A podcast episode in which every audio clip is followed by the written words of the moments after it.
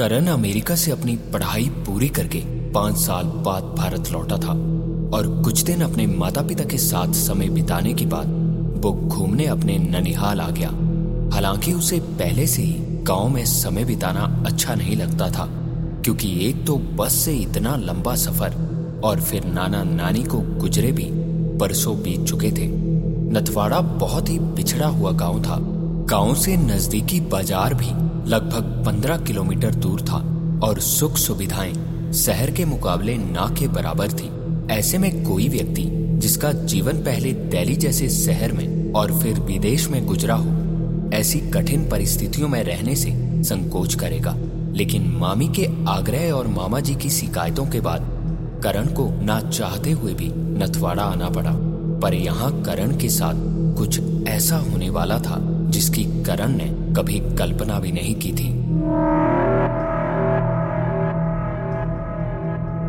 नमस्कार माई town channel में आपका एक बार फिर स्वागत है। एक कहानी ऐसी भी, एपिसोड दो सौ इकहत्तर। शाम का समय था, सूरज आधा ढल चुका था। नथवाड़ा गाँव में एक घर की गृहिणी पूरे घर में बंद संजली के फूलों की पंखुड़ियाँ बिखेर रही थी। पूरे घर के कोने में वो यही क्रिया बार बार दोहरा रही थी और उनको ऐसा करते हुए उनका भांजा करण बड़े गौर से देख रहा था। कुछ देर ऐसे ही देखते हुए करण का पूछना था, ये आप क्या कर रही हैं मामी? घर के आँगन में चारपाई पर बैठा करण हाथ से खुद को हवा लगा रहा था। सुबह से ही नथवाड़ा में बिजली का कोई अता पता नहीं था और रह रह कर करण यहाँ आने के लिए खुद को कोश रहा था। और उस पर मामी की ये विचित्र क्रियाएँ कि तभी करण की मामी का कहना था, तू ये सवाल जवाब करना बंद कर जब पहले मुझे सरसों ला कर दे, रसोई में रखी है। ये सुनते ही करण सरसों लेने किचन की तरफ़ चला गया और कुछ ही देर में करण ने सरसों से भरी कटोरी मामी के हाथ में थमा दी और मामी ने सरसों को घर की छत पर बिखेरना शुरू किया। करण बड़ी हैरानी से उन्हें ये करता हुआ कुछ देर तक देखता रहा। और एक बार फिर करण का कहना था, मामी, मैंने सोचा कि सरसों खेत में उगाई जाती है, लेकिन पहली बार पता चला है कि सरसों छत पर भी उगाते हैं। करण की ये बातें सुनकर भी उसकी मामी ने कोई जवाब नहीं दिया और कुछ बड़बड़ाते हुए सरसों पूरी छत पर बिखेर कर नीचे उतरने लगी और नीचे आते ही मामी का कहना था, ये पिट्टू पता नहीं कहाँ रह गया? और तेरे मामा भी नहीं आए अभी तक। इन सबके चक्कर में अब तक खाना भी नहीं बनाया। तुझे भूख लगी होगी ना? ये सुनकर कुछ सोचते हुए करण का पूछना था, नहीं मामी, मुझे भूख नहीं लगी है। लेकिन आप मुझे ये तो बताइए कि आप कर क्या रही थी? ये सरसों छत पर फेंकना, घर में फूल का बिखेरना, ये चल क्या रहा है? करण की ये बातें सुनकर करण की मामी थोड़ी देर चुप रही। और फिर कुछ सोचते हुए बोली, कल रात हमारे गाँव की चरवाही की बकरियाँ गायब हो गई थी और सुबह उन्हें ढूंढते हुए जब चरवाहा कब्रिस्तान पहुँचा तो वहाँ उसकी बकरियों की हड्डियाँ और लाशें पड़ी थी और पास ही एक कबर में छेद भी था। ऐसा लग रहा था, मानो रात को उस कबर से कोई बाहर निकला था। और चरवाहे ने वापस आकर ये बात मुखिया को बताई, इसीलिए सभी गाँव वाले अपने अपने घरों में बन संजली के फूल और छतों पर सरसों डाल रहे हैं। करण अपनी मामी की कही बात को बड़े ध्यान से सुन रहा था, लेकिन उसे ये कोई भी बात बिल्कुल समझ नहीं आ रही थी कि आखिर उसकी मामी क्या बताने की कोशिश कर रही थी। तभी करण का एक बार फिर पूछना था, आपकी बातें मुझे बिल्कुल समझ नहीं आ रही हैं, मामी? बकरियाँ चोरी, कबर में छेद, मुखिया को बताया और गाँव वाले छत पर सरसों डाल रहे हैं। क्या मतलब है इन सभी बातों का? करण की मामी ने आटा गूंदते हुए करण की तरफ़ देखा और फिर सोच में डूब गई कि तभी करण ने एक बार फिर पूछा, अब क्या सोच रही हो मामी? कि तभी मामी का बताना था। तुझे ये सारी बातें बता भी दूँ, तब भी तू यकीन नहीं करेगा। ये सुनकर करण ने थोड़ा उत्साहित होते हुए बोला, ये क्या बात हुई मामी? जब तक आप मुझे पूरी बात नहीं बताएँगी, मुझे पता कैसे चलेगा कि यकीन करना है या नहीं, इस पे करण की मामी का बताना था। तो इतना समझ ले कि गाँव में पिसाच आ गया है। अभी तो वो जानवरों को खा रहा है, पर जैसे जैसे उसकी भूख बढ़ती जाएगी, वो इंसानों को भी नहीं बख्शेगा। जब तक उसका कोई उपाय नहीं हो जाता, ये वन संजली और सरसों ही हमारी रक्षा करेंगे। करण उनकी ये बातें सुनकर काफ़ी देर चुप रहा और फिर ठहाके मारकर हंसने लगा। करण की मामी उसे आँखें फाड़कर देख रही थी, लेकिन करण हँसते हुए चार पाई पर बैठा रहा कि तभी करण के मामा जी भी घर में पहुँचे। करण को यूँ पागलों की तरह हंसता देख, वो अपनी पत्नी की तरफ़ प्रश्नात्मक दृष्टि से देखने लगे। कि तभी मामी का बोलना था। मैंने इसे पिसाज के बारे में बताया तो दांत फाड़कर हंस रहा है। ये सुनते ही करण के मामा करण की तरफ़ देखते हुए चार पाई पर बैठते ही बोले, बेटा, तुम्हें अपनी मामी की बात पर यकीन नहीं है तो कोई बात नहीं। लेकिन इस तरह उन पर हंसना गलत है। इस पे करण का कहना था, मामा जी, मैं मामी पर नहीं हंस रहा था। बल्कि मैं तो उनकी कहानी पर हंस रहा था। इस पे करण के मामा का एक बार फिर बताना था। इस पे हंसने की कोई बात नहीं है बेटा। बारह बकरियों के आधे खाए हुए सब मिले हैं। अब ऐसा काम इंसान तो कतई नहीं कर सकता। मामा जी, हो सकता है कि ये किसी इंसान का नहीं, बल्कि जानवर का काम हो। बेटा, बारह बकरियों को एक साथ खाने वाला जानवर हमारे भारत में तो नहीं है।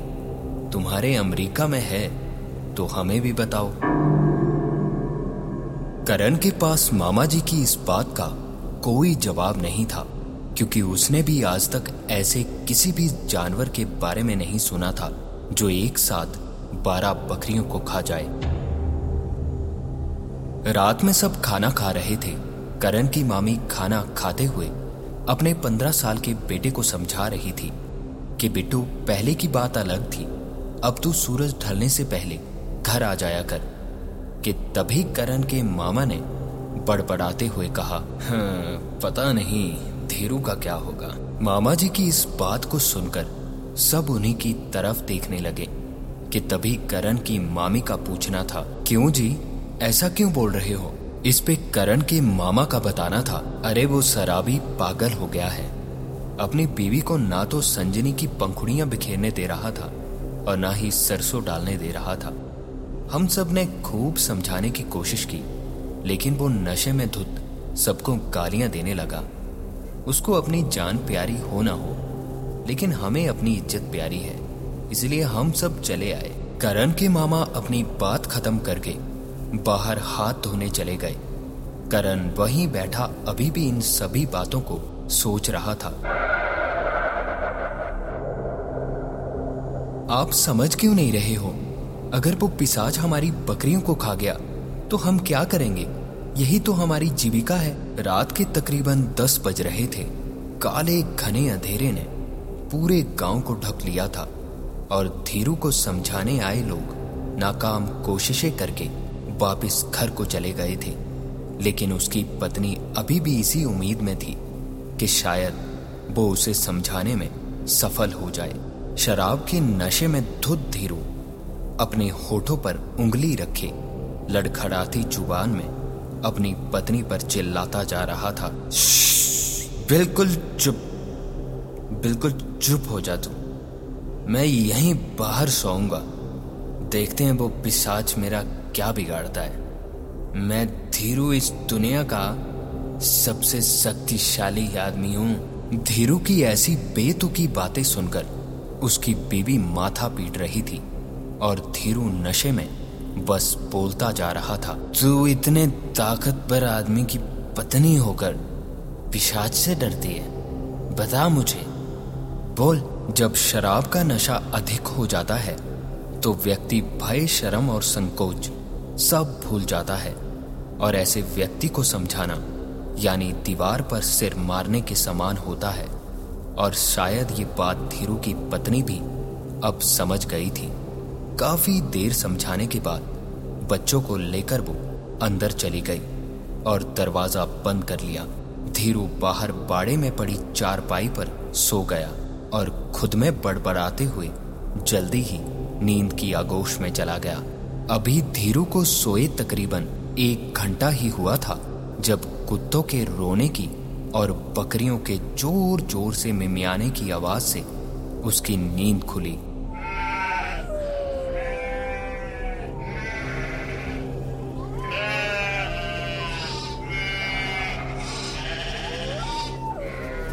बकरियों के इस तरह में म्याने का कारण जानने के लिए धीरू उठकर इधर उधर हर तरफ़ देखने की कोशिश कर रहा था, जब बाड़े से थोड़ी ही दूरी पर अंधेरे में खड़ा एक साया दिखा। कौन है बे? आधी रात को क्या चाहिए तुझे? ये कहता हुआ धीरू उस साय की तरफ़ पड़ने लगा। नज़दीक जाकर धीरू अभी कुछ और सोच पाता। उससे पहले ही वहाँ का नज़ारा देख धीरू के हाथ पैर काँप गए, क्योंकि काले घने अंधेरे में दो लाल चमकती आँखें उसी की तरफ़ पड़ रही थी। धीरे धीरे वो साया धीरू की तरफ़ पड़ता गया और उसी के साथ थोड़ी रोशनी में आते ही धीरू ने जो देखा, उसे देख धीरू की रूह तक काँप उठी। क्योंकि ये वही पिशाच था जिसकी बातें अब तक गाँव के लोग उसे बता रहे थे। पिशाच को देख धीरू इतना डर चुका था कि डर से उसका शरीर बर्फ़ की भांति, मानो एक ही जगह जम चुका था। धीरू अब मदद के लिए चिल्लाने की कोशिश करता, लेकिन उसकी आवाज़ गले में ही दब चुकी थी। धीरे धीरे कुत्तों के रोने की आवाज़ें और भी तेज होती गई। मानो वो लोगों को संकट की चेतावनी दे रहे हों। थोड़ी देर सब शांत रहा और उसके कुछ ही पलों बाद उस रात के सन्नाटे में धीरू की भयानक चीखों से पूरा इलाका गूंज उठा।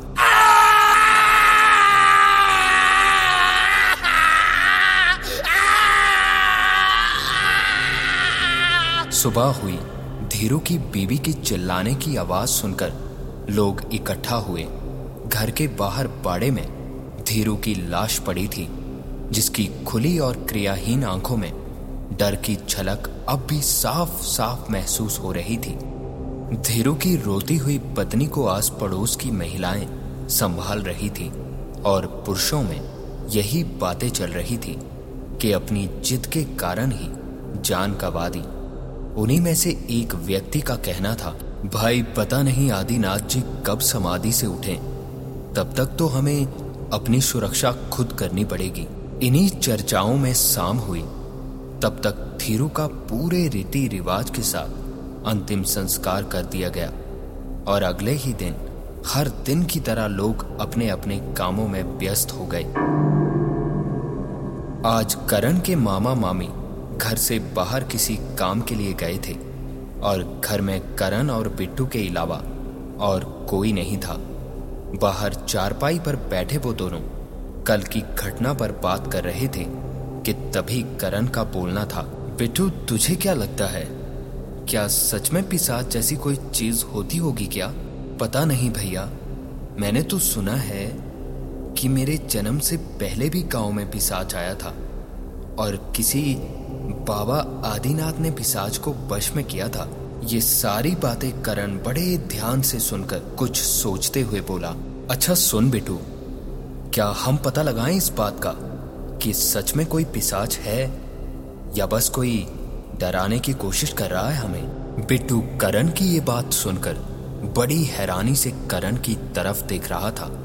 ये देखकर करण का एक बार फिर कहना था, ऐसे क्या देख रहा है तू? हम बस रात को कब्रिस्तान जाएँगे और सच का पता लगाएँगे और कुछ नहीं। ये सुनते ही थोड़ा डरते हुए पिट्टू का बताना था, नहीं नहीं भैया, आपको पता भी है आप क्या बोल रहे हो? मैं तो नहीं जाऊँगा। इस पे करण ने उसके कंधे पर हाथ रखते हुए एक बार फिर बोला अच्छा छोड़, ये बता गाँव में कोई तो होगा जो ये काम कर सकता है हमारे लिए। ऐसे ना सही पैसों के लिए तो ज़रूर जोखिम उठा ही लेगा। गाँव में रहने वाला धना नाम का एक व्यक्ति, जो पैसों के लिए कुछ भी करने को हमेशा तैयार रहता था, बिट्टू ने जब उसे पैसों के बदले कब्रिस्तान में जाकर उस पिसाज की सच्चाई जानने की योजना के बारे में बताया तो उसे राज़ी होने में ज़्यादा समय नहीं लगा। रात के तकरीबन बारह बज रहे थे, जब धना करण का फ़ोन हाथ में लिए कब्रिस्तान के ठीक सामने पहुँचा। फ़ोन में कैमरा पहले से ही चल रहा था, जैसा बताकर धना को भेजा गया था। धना ने उसी तरह फ़ोन को कब्रिस्तान के दरवाजे पर ऐसे रख दिया, जिससे पूरे कब्रिस्तान में चल रही गतिविधि साफ़ नज़र आए और खुद धना सामने ही बनी एक कबर पर जाकर बैठ गया। डर से धना का हृदय ज़ोर ज़ोर से धड़क रहा था। पर पैसों का लालच व्यक्ति से कुछ भी करवा सकता है। कुछ देर ऐसे ही इंतज़ार करने के बाद भी वहाँ ऐसा कुछ भी नहीं हुआ। धना हर तरफ़ नज़र दौड़ाकर देखता रहा। उसे कहीं कोई भी नज़र नहीं आ रहा था। धीरे धीरे समय बीतता गया और अब नींद से धना की आँखें भारी होने लगी थी। पलके अपने आप बंद हो रही थी और जैसे ही उसने कोशिश कर अपनी आँखें दोबारा खोली तो उसके बिल्कुल सामने वही साया खड़ा था।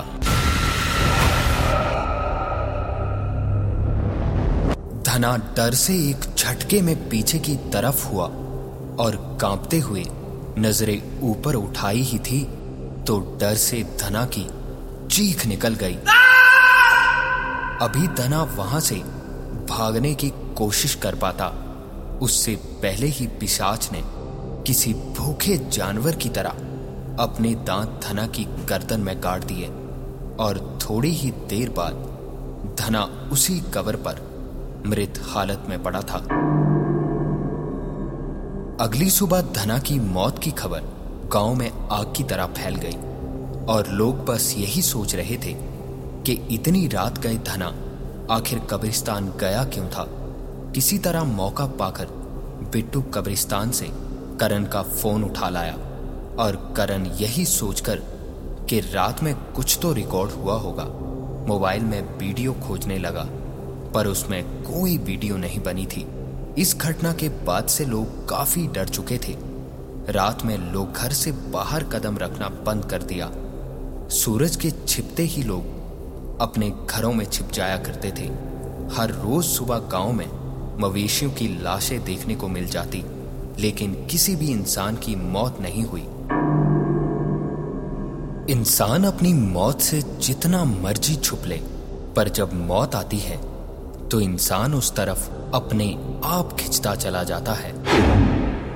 रात को बार बार समझाने पर भी गाँव की एक बूढ़ी चाची का बेटा देवा मैच देखने के लिए मुखिया के घर चला गया। रात तकरीबन 11 बज रहे थे। जब वो वापिस लौट रहा था तो पिसाज के डर के कारण गाँव की सारी गलियाँ सुनसान हो चुकी थी। यहाँ तक कि कोई कुत्ता भी दूर दूर तक नज़र नहीं आ रहा था। देवा अपनी धुन में आगे बढ़ रहा था कि तभी उसे ऐसा महसूस होने लगा, मानो उसके ठीक पीछे कोई चल रहा हो। देवा डर से एकदम रुका और धीरे से पलट कर देखा तो वो पूरी गली सुनसान पड़ी थी।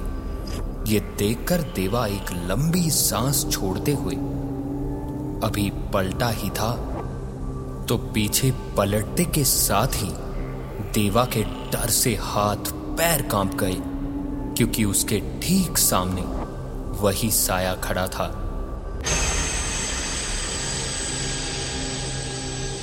देवा घबराकर वहाँ से भाग पाता, पर उससे पहले ही उस साय के तेज नाखूनों वाला हाथ देवा के सीने के आर पार हो गया।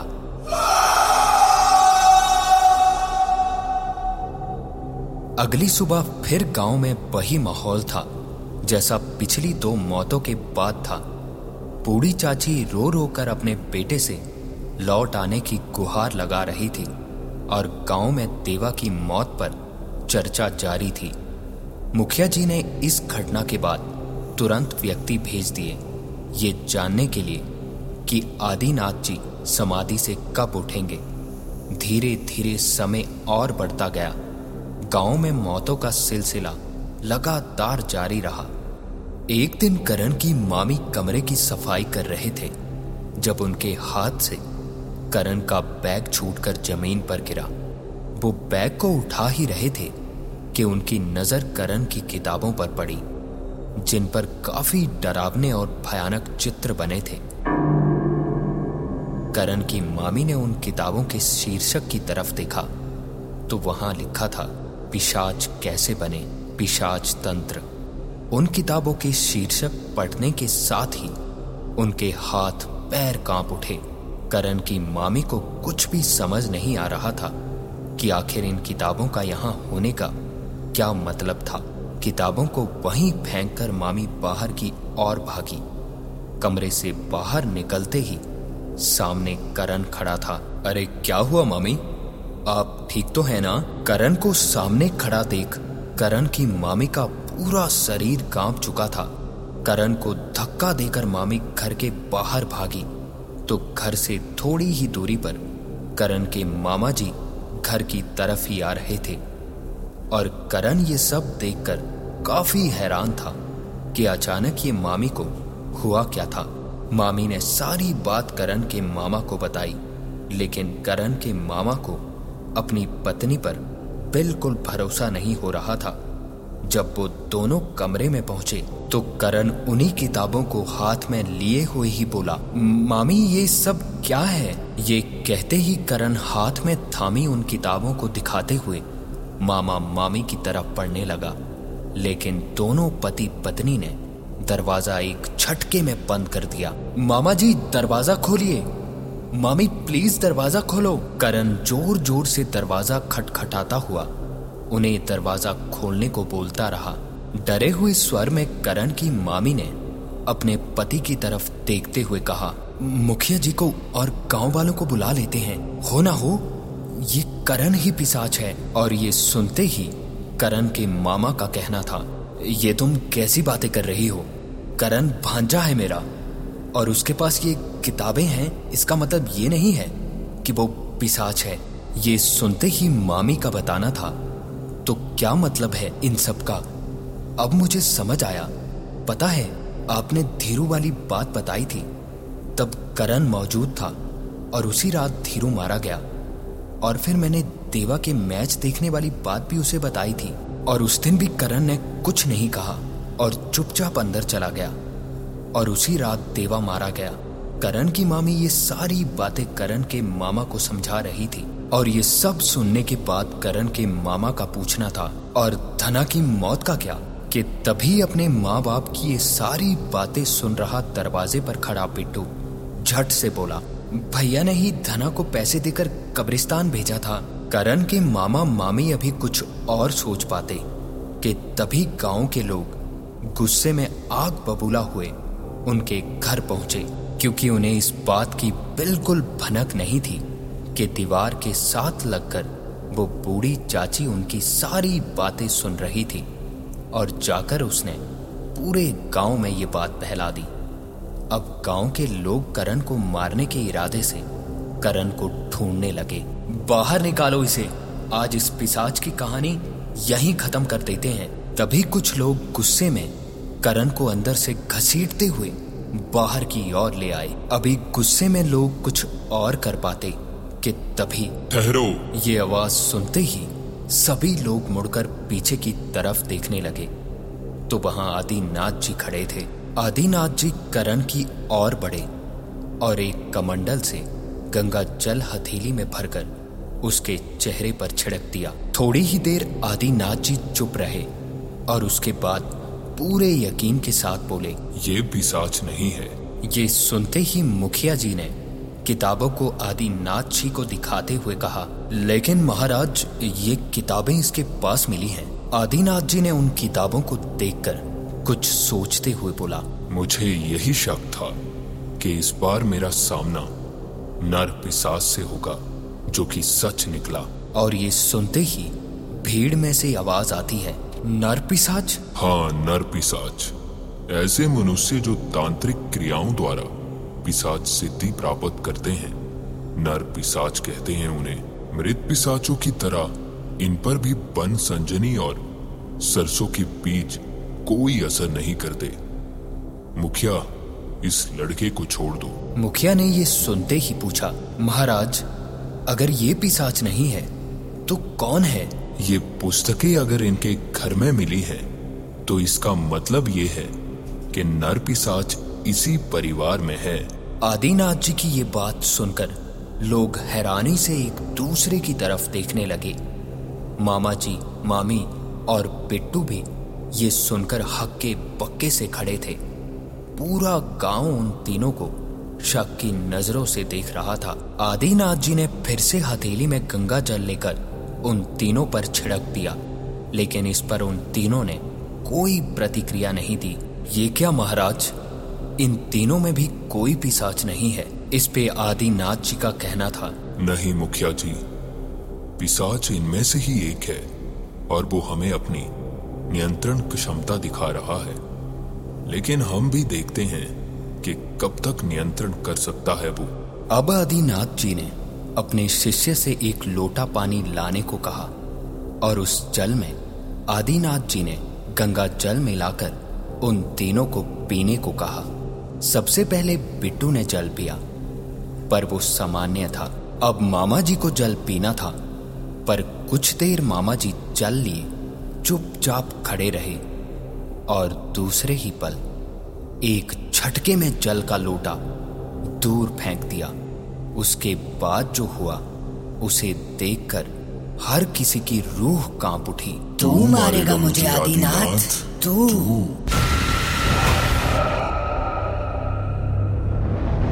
देखते ही देखते मामा जी का रूप परिवर्तित होने लगा। लंबे बाल, काला चेहरा, लाल खून सी आँखें और नुकीले दांत। उनका ये रूप देखकर सब डर से पीछे की तरफ़ हटने लगे। आदिनाथ जी के इशारा करते ही उनके शिष्यों ने मंत्रों से बाधित त्रिशूल लिए, चारों तरफ़ से पिसाज की तरफ़ पड़ने लगे। आदिनाथ जी ने गंगा जल पिसाज पर छिड़कना शुरू किया और गंगा जल पड़ते ही पिसाज की चीखे पूरे गाँव में गूंजने लगी।